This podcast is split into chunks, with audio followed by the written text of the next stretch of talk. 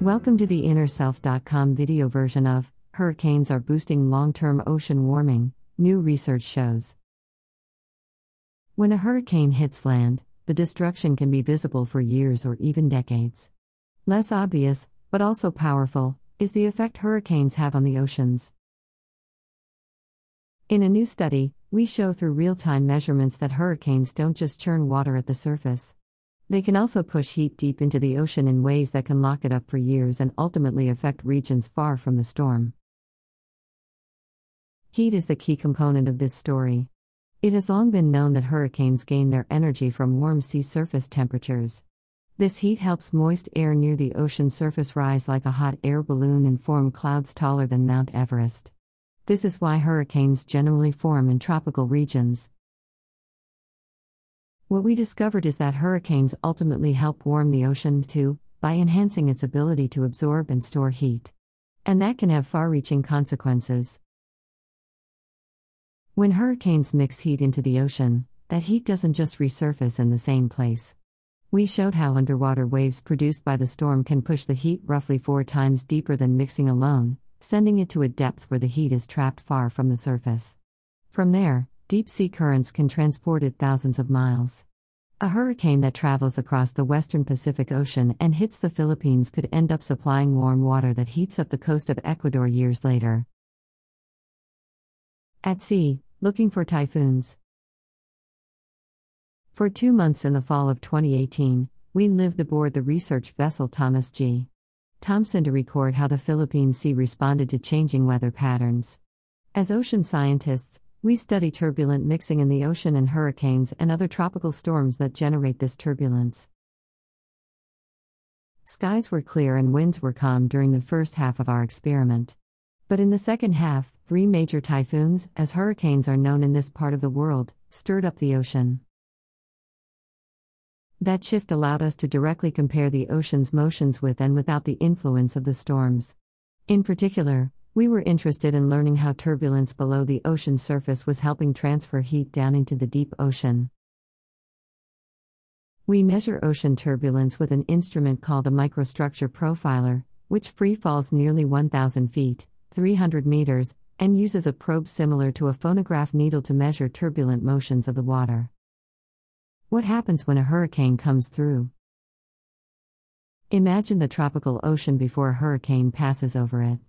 At the surface is a layer of warm water, warmer than 80 degrees Fahrenheit, 27 degrees Celsius, that is heated by the sun and extends roughly 160 feet, 50 meters, below the surface. Below it are layers of colder water.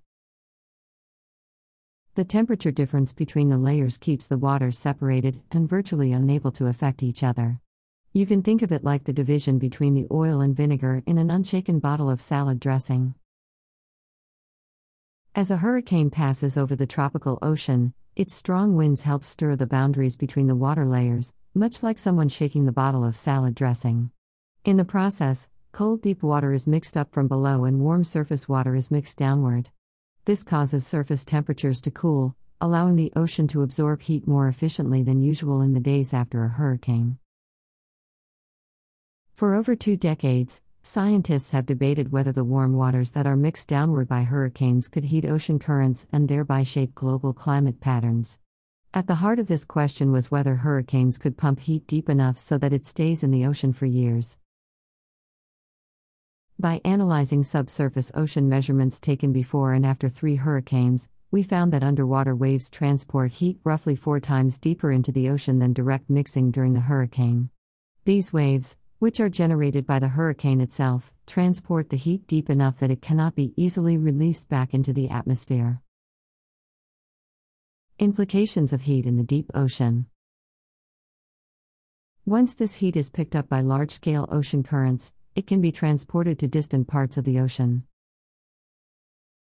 The heat injected by the typhoons we studied in the Philippine Sea may have flowed to the coasts of Ecuador or California, following current patterns that carry water from west to east across the equatorial Pacific.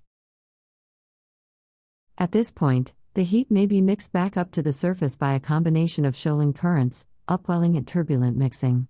Once the heat is close to the surface again, it can warm the local climate and affect ecosystems. For instance, coral reefs are particularly sensitive to extended periods of heat stress. El Nino events are the typical culprit behind coral bleaching in Ecuador, but the excess heat from the hurricanes that we observed may contribute to stressed reefs and bleach coral far from where the storms appeared. It is also possible that the excess heat from hurricanes stays within the ocean for decades or more without returning to the surface. This would actually have a mitigating impact on climate change. As hurricanes redistribute heat from the ocean surface to greater depths, they can help to slow down warming of the Earth's atmosphere by keeping the heat sequestered in the ocean. Scientists have long thought of hurricanes as extreme events fueled by ocean heat and shaped by the Earth's climate. Our findings, published in the Proceedings of the National Academy of Sciences, add a new dimension to this problem by showing that the interactions go both ways. Hurricanes themselves have the ability to heat up the ocean and shape the Earth's climate. About the author Noel Gutierrez Brizuela is a Ph.D. candidate in physical oceanography at the University of California, San Diego, and Sally Warner is an associate professor of climate science at Brandeis University. This article is republished from the conversation under a Creative Commons license. We hope that you have enjoyed this article. For over 30 years, we at Inner Self have sought to encourage new attitudes and new possibilities. For more inspiration, visit us at innerself.com. Thank you.